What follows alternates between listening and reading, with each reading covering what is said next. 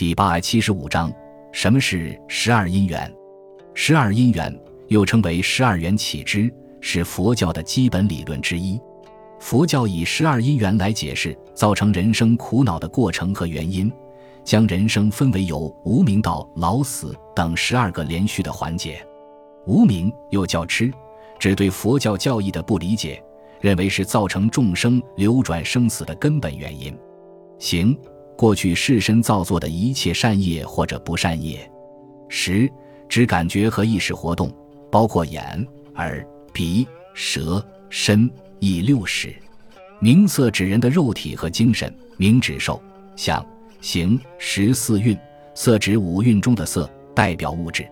六处指人的感觉和意识器官与机能，包括六根即眼根、耳根、鼻根、舌根、身根、意根。触指与外界接触时产生的触觉和知觉。受指感觉。爱。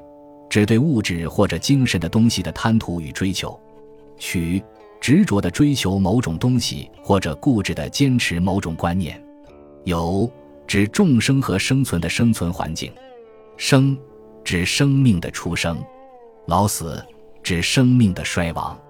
十二因缘说明人生的生死循环是通于过去、现在、未来的三世，由无名缘行，行缘识，识缘名色，名色缘六处。六处缘处，处缘受，受缘爱，爱缘取，取缘有，有缘生老死，不断流转，叫做流转门。